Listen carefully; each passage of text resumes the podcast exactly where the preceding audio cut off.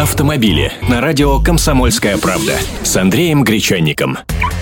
Здравствуйте! В Москве будут штрафовать и водителей, неправильно припарковавших автомобили во дворах. Например, на детских площадках или на газонах, а штрафы будут присылать по почте. Вот каков механизм. Существует такая организация Объединение административно-технических инспекций Москвы, сокращенно ОАТИ.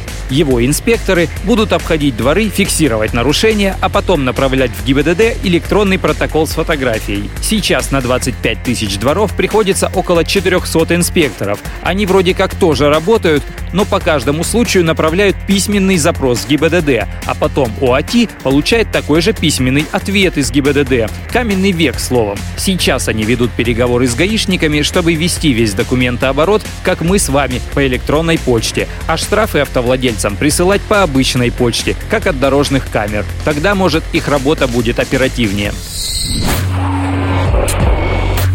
Автомобили с Андреем Гречанником.